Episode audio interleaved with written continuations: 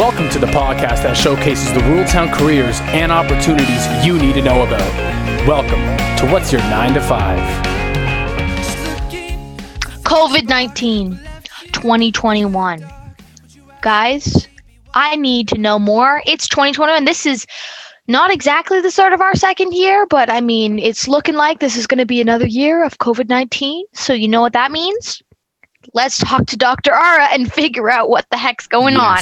Yes, for the second time. This is our first reoccurring guest, and I couldn't think of anybody better to get because we needed to talk to him again because we needed some more answers about the second lockdown and everything. He is the man with the information anyway. He's the man with the plan. He's the one who comes up for all the plans around here for Grey Bruce, I believe. He confirms them.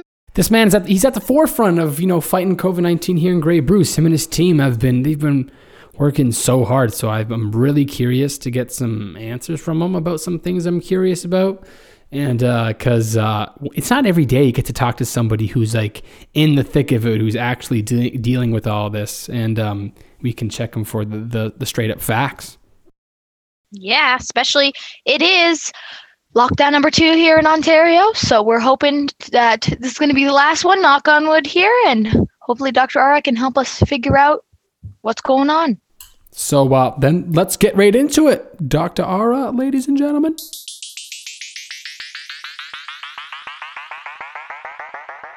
Okay, ladies and gentlemen, welcome back to What's Your 9 to 5. And on the show today, we have Dr. Ara on again. It is our first guest to come on for the second time. So thanks for coming on, Dr. Ara. How you doing? I'm doing very well, Chris, Brooke. Thank you for having me. No, anytime. So last time we talked to you back in October, we asked you the question if there was a chance we were going to go into a second lockdown, and you told us that was very, very, very unlikely. But we flash forward here to January 2021, and we are in a second lockdown and have been for a couple weeks. So, so what happened? Why are we in a second lockdown? Yeah, it is unfortunately that we needed a lockdown in Ontario to control the pandemic. I,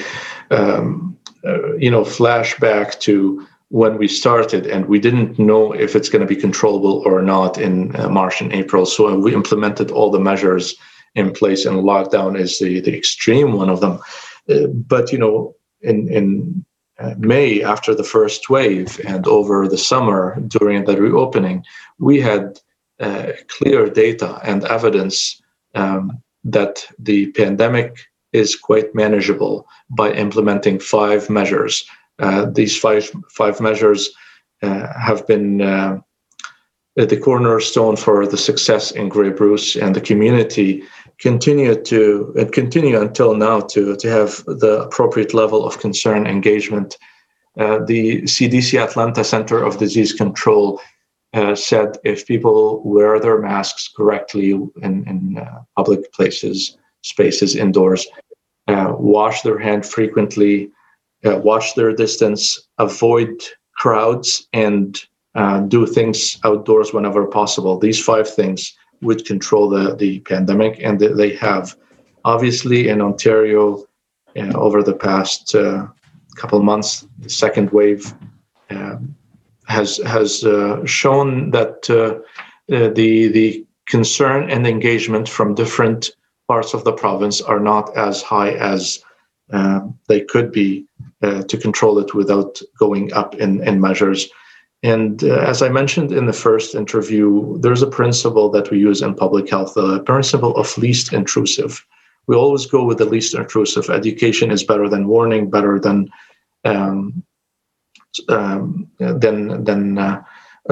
orders or lockdown. So we try the least intrusive first, and if it doesn't work, we always go up. In Grey Bruce, obviously, it's communication. The first measure has been sufficient to control it. In the rest of the province, or in some part of the province, it required going up the chain of measures to a lockdown and stay-home order. If you look at it all in all, it is unfortunate that we needed a lockdown. However, that's what we need at this point, and that's a recommendation from public health in Ontario to the decision makers and it is a lockdown at this point. So I know that we're in the lockdown currently, but today was just the first day that I had to go back to school. Now, why the heck do we have to do that? Well, going back to school, you might intuitively think it's the opposite of lockdown, but they actually go hand in hand together. In the lockdown, we only the only goal or the main goal is to reduce the risk of transmission to allow people to go back to safe activities. The exception for lockdown are the essential activities or the essential services. You know, if somebody needs to go to the hospital, that's essential. To a pharmacy, to buy food. For students in school, going to school would provide the educational environment and the social environment, and that's a very essential type of activity for our children and the students and everybody who would benefit from it. So the lockdown will provide the means to allow for opening certain activities. And you can look at the activities in schools. They are quite controlled. There is screening before going to school by the parents or by the student themselves if they are of age. And in the school, there is screening throughout the day for symptoms and other signs. There is physical distancing, hand washing. There are measures in place that would ensure the safety of the kids. So if I can take you on a little detour and come back to the same point, why lockdown and school at the same time? In the first term, for the past 4 months, there was clear data in Grey Bruce that schools are safer than homes. There are controlled environments, they're safe. So if we put the two things together, if we prevent if we, through the lockdown, reduce the risk of transmission in a community through other activities, that whether recreational or whatever people want to do out there, to allow acceptable level of risk through schools, which is a controlled, safe environment, you can see how the two things go hand in hand. We're locking down activities to allow the essential activities. Does that make sense? Yeah, I like that. I like that analogy. So if everyone cooperates, when do you think we'll be able to go back, you know, to the way things were? So that's a question that could be answered by our provincial colleagues, the Chief Medical Officer of Health and the advisory table, and input from Medical Officer of Health. And it's very difficult for me, not being at that table, to see all the variables to answer it. I heard the Chief Medical Officer of Health mentioning the number 1,000 per day is an appropriate level, and I trust there is appropriate analysis behind that number. So that's what I would go with based on the numbers. It's worth mentioning, Chris, you know, if the cases went down right now to zero today, theoretically, we're still not out of the woods yet, because there are lagging indicators. This is a technical term to reflect the epidemiology that will take place 4 to 6 weeks after diagnosis of a case. So if we have a case today that was diagnosed today, that means they were infected 2 weeks ago, then they're going to get sick. And some of them will recover. Most of them will recover, but some of them might get sick enough to go to a hospital. And some of these people who went to the hospital might require an ICU admission, and some of them, unfortunately, may die. So these indicators, admission to the hospital, admission to the ICU, death, are called lagging indicators. It takes 4 to 6 weeks for them to surface. So when we saw 3,000 cases per day over the past 2 weeks, those will generate, proportion of them will end up in those categories, the lagging indicators categories. Unfortunately, some of them will be death. So that increase in the level of admission to the hospital and the ICU is a challenge that our hospital system capacity in the province will be facing over the coming 4 to 6 weeks. And that's where we cannot really risk sending more communication and education provincially if we're seeing that the public is not engaged. And the stats I saw show that 30% of the public in Ontario was not following the lockdown orders. And that's where you would find the second one, the stay-at-home order coming in to ensure those numbers will go down, to ensure in 3-4 weeks, we're not going to be having additional challenges. We're already having it for 6 weeks, 4 to 6 weeks from now. But if we continue with that trajectory with cases, you can see how it's going to be additive, a cumulative challenge going forward. Back to your question, how long this would last, or, you know, it is needed at this point. The threshold is around 1,000 per day, according to the chief MOH. But obviously, the better we do, the less challenge to the hospital system down the road it would be. Mm-hmm. Yeah, I like that. I didn't know that. Like, even if we got 0 cases, we still would. It's still not even. We're still not out of the woods. That's really interesting to hear. That is smart, though. Like, this, people wouldn't probably think of that. I know I wouldn't. That wouldn't have been my first thought. Mm-hmm.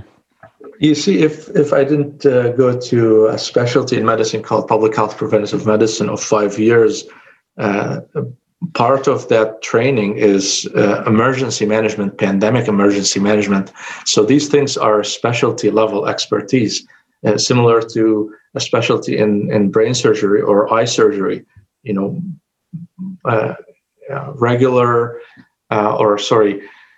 non-specialist in that field might not find it intuitive, including physicians and epidemiologists, unless they're specialized in that area. Those observations and those steps in management might not be clear. So my point is, don't be hard on yourself if you didn't see it or you find it interesting at this point. Okay. So, Dr. Ara, with COVID-19 right now, can you get it twice? So theoretically, you can. The number of reported cases of reinfection within a period of time during this pandemic has been 17 cases globally. So it's extremely rare. The immunity from the infection should last for a period of time. At this point, we don't know. The science doesn't know how long this period. Best educated estimate is between 1 year to 2 years. The corona virus family in general has this window of time of immunity where the body will develop antibodies that will circulate for a period of time, then wane down, then disappear, then the person will be exposed or potentially predisposed to infection again. Anybody who got the disease in the past 7 months should have enough immunity that they would not be concerned about reinfection at this point. Also, quickly going off of that question about getting it twice, if you get it once, do we have any estimate of some potential long-term side effects? So there are reports of lagging symptoms, weeks and months of fatigue, being tired, headache, other symptoms.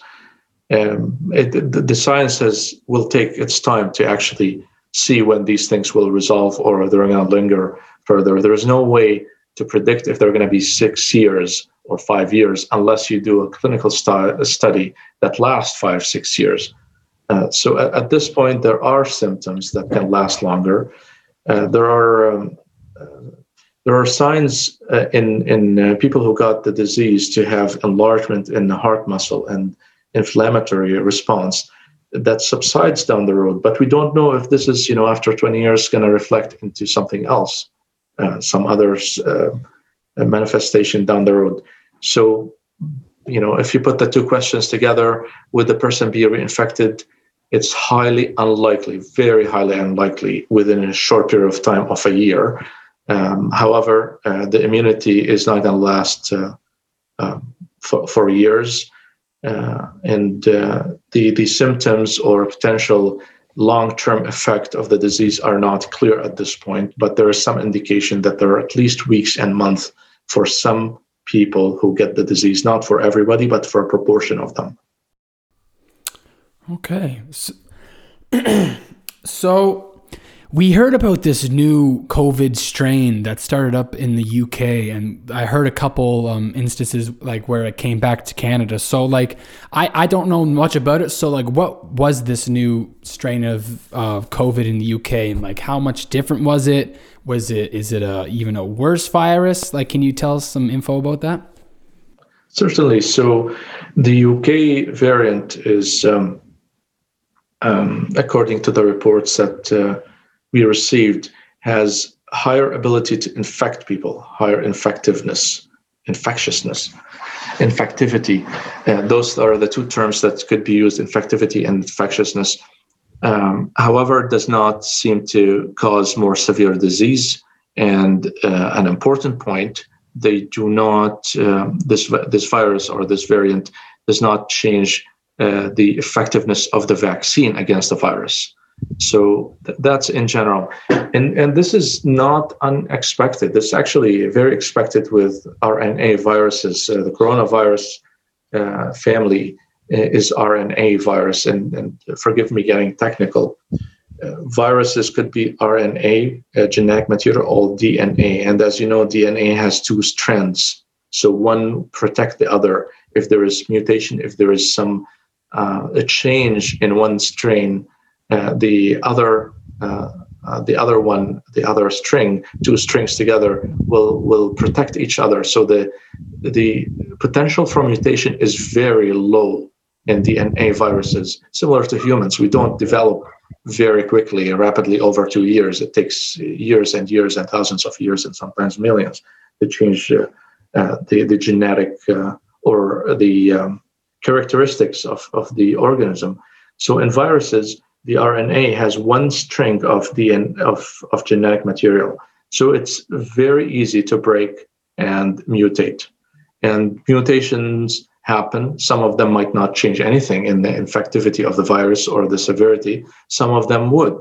And in general, the viruses, the RNA viruses, when they mutate to less severe viruses. In general, that's the way it goes. And the reason for it is natural selection. If there are two mutations of the virus, one of them severe is, might kill the host, in this case, the human, in short period of time. The other one is not severe. The human will survive.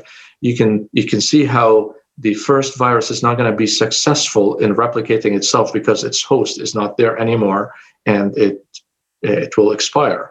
The second one, the person will be not symptomatic much, shedding the virus a lot, exposing other people and infecting them, and the virus will succeed in replicating in large numbers. So if there are two mutations, one of them severe and the other one less severe, you can see the natural selection will move it to a less severe form. And that's why viruses, novel viruses, usually mutate to less severe disease going forward. Okay. Well, wait, really quick. My biology teacher would be so proud of me that I understood that, because you're talking about DNA, RNA, natural selection. We literally just did all that stuff. So I'm glad I got your analogies there. Well, science really works. And I studied the same things when I was in, high school or whenever I studied it. And it still stands. 2 + 2 = 4. It's going to be 4 today. It's going to be 4, in 100 years from now. So it's better to beat the rush and learn them today. Mm-hmm. So could you tell us a little bit about the vaccine in general? Because I only really know generalized about it. So vaccines are, in general, designed to be given to healthy people. And that makes the threshold to accept side effects, adverse effects, very, very high. In contrast to any medication, if somebody has cancer or any disease and you want to give them medication, they can accept level of risk with that medication because it's a severe situation and you need to treat them. With vaccines, we're giving them to healthy people. So the threshold is very high. And that's why vaccines across the board are very, very safe products. When you see allergic reaction that might cause anaphylaxis, severe reaction, it's 1 in 100,000 or 1 in a million. That's the level that usually vaccine operate on. And that's in general. For the vaccines that are approved for COVID, Pfizer vaccine, Moderna, and the others on the horizon coming, the same threshold is being used in Canada. NACI is the committee that would approve vaccine, National Advisory Committee for Immunization, similar to FDA in the United States. And our colleagues there, I don't work there, but I have colleagues who work there, and I, during my training, was exposed to the process, the rigorous process of approving a vaccine. Safety is paramount. There is no vaccine that will be approved if it's not safe. So that's the first characteristic for this vaccine or these types of vaccines. They're very safe. According to the clinical studies, trials that are done by the pharmaceutical company that produced these two vaccines, the efficacy around 95%, which is an excellent efficacy. That is to say, for every 100 people vaccinated, 95 will get the immunity. So those are the two main characteristics to the vaccine. It's safe, it's effective, and I would recommend it to anybody who can get it. Obviously, older adults, people with heart-lung disease, they will benefit of it because it's going to protect their health and prevent severe disease affecting them. However, I recommend it for the entire public to protect other people. It's worth mentioning at this point in time, we don't have data to say it's prevent transmission, but we don't have that data because only the clinical trials just finished. And I have no doubt in my mind we're going to see data coming from the application of the vaccine to show it prevent transmission. So from this point of view, it is highly recommended to the public in general to protect the most vulnerable of us, the people who would suffer if they get the disease.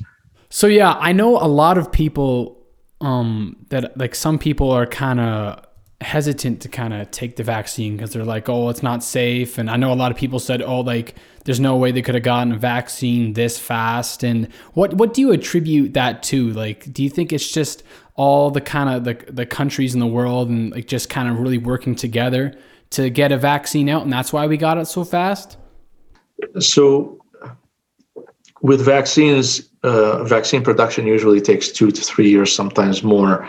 The new technology would allow us to do the same process in shorter time. And that's not, on the expense of safety in any way. Rather, the technology would provide the final product of the part of the virus that can generate the immunity. Historically, you need to culture and reculture a virus multiple times to weaken it, and that's take a year or two. Now we can produce that part by taking the genetic material from the virus that was mapped out in January, within days from the identification of the virus, and building on it to produce a protein, the spike protein, part of the surface of the virus, and that part would be sufficient to produce the immunity. So again, it's not on the expense of safety. There is another layer where it can explain to our audience the speed of the process.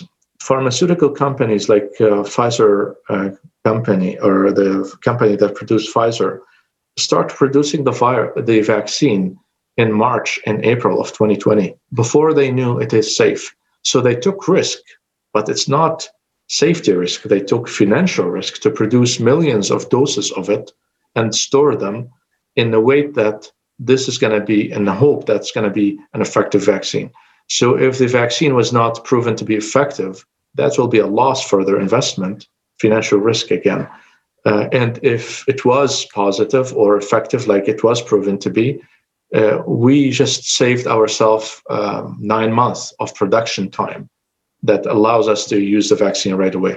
So you put these two things together, the new technology and the financial risk to invest millions and billions of dollars into making a vaccine, producing it before it is proven to be effective. These two really shorten the period to the 9 months that we've seen. Okay, that's really cool. That makes a lot of sense. Yeah, because technology just keeps advancing year after year after year. So of course, every pandemic, hopefully if we have another one, hopefully you don't have another one after this. Hopefully you don't have another one after this. But if it did happen, we'd probably get the vaccines out probably a lot faster. But I just got one more for you. So last time we talked, you said you guys were working crazy hours, 7 days a week. So how busy have you guys been recently? Recently, as busy as we were in the first wave, over the summer, there was a couple months where, you go back to close to normal, but still working many hours. Right now, the whole team, myself, it's emergency. You can't really turn your phone off. You can't turn your mind off sometimes. So, for example, Christmas, New Year's, there was a team here working every day of the 7 day week, and we continue. Like, I'm very proud to be part of this team. I've never been proud being of a part of a team more than this team, and I know we're burning the candle at both ends to ensure the response is there and the safety is guaranteed. But at the same time, I see the same sacrifice from everybody in Grey Bruce, everybody around the table, healthcare workers, hospitals, municipalities, political leaders, the public themselves. Everybody around the table is doing their part. Yourself right now, this interview, I have no doubt it will save lives. When people get the information they need to make the decision at hand, they will protect themselves, their families, and their community. So the heavy lifting has been done by the public. Again, back to your question, yes, we're putting a lot of hours, but everybody out there has been doing their part to ensure the safety of themselves, their family, and the community. That's awesome, though. Like, what am I thinking? My thoughts are scattered. Dr. Ara, thank you so much for doing this interview. We've taken so much of your time. Really appreciate it that you're willing to do this with us and inform people. I'm really glad we get to do this because, I obviously don't pay much attention to the news and pay attention to stuff. And I like getting it straight from the source and knowing that we're not getting slightly exaggerated data or anything. My pleasure. Glad to be with you. So if there's anything else you want to add, now's your time. Any last thing you want to say to everybody? Yeah, certainly. The 3 W's that kept us safe: washing hands frequently, watching our distance, and wearing a mask correctly. Those are the things that kept us safe, and they are very necessary going forward to keep us safe until the vaccine in arms. And today we're vaccinating long-term care residents. We received a shipment. Next week, we're going to be completing that sector. All long-term care residents will be vaccinated, and the immunity will follow over a couple of weeks. It is important for every one of our audience to invest a bit more energy. The solution is around the corner of around the corner. The vaccine is going to be the last nail of the last nail in the pandemic. Sorry, let me say this again. You can cut it out if you wish. Everybody, it's necessary for everybody to invest more effort in this. The vaccine will be the last nail in the coffin of this pandemic in a few months, and it's important to stay the course until then. Well, thank you so much again for coming on, Dr. Ara. I really appreciate it. It's really nice to interview somebody who is right in the middle of it, who has all the facts, and we can kind of bounce off some questions off of. So thank you again for coming on, and hope you guys and your team take care, and thank you for doing all the work you guys do. You're welcome. Guys, that was it. That was our second interview with Dr. Ara, and I'm so glad we got to talk to him. It's always nice because you just need to ask one question, and he gives you as much detail as you need about it, and he just goes off, which I love.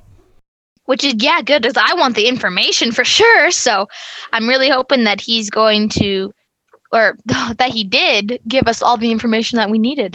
Yeah, and I know, and I was surprised to hear about it's almost safer for the kids to go back to school because that's even sometimes more of a controlled environment where they can kind of keep track of everybody better than everybody just going back home, and who knows if they're following the rules, right? And who knows if their parents are making them stay at home. So that was really interesting to me. It was. And we want to say a big thank you to Dr. Ara. He is a very busy man, and we're so thankful that he's coming on not once, but twice to do these interviews with us, because we only want some top-tier guests on this podcast, and he's definitely a top-tier guest, and very valuable that we had his time and his wisdom. Yeah, man, I'm so glad. He's so nice to us, and he's so, you know, it's so nice. He's so willing to give his time for us to ask him some questions and all that. So thank you to Dr. Ara, and thank you to him and his team for, you know, keeping up through all these hard times. Thank you guys again for listening to the podcast. I hope you got some education out of this bad boy, and I'm sure you'll see us next week, next Wednesday, of course you will. So remember to stay hydrated and chase those dreams. Am I right, Brooklyn? Oh yeah, have a great day.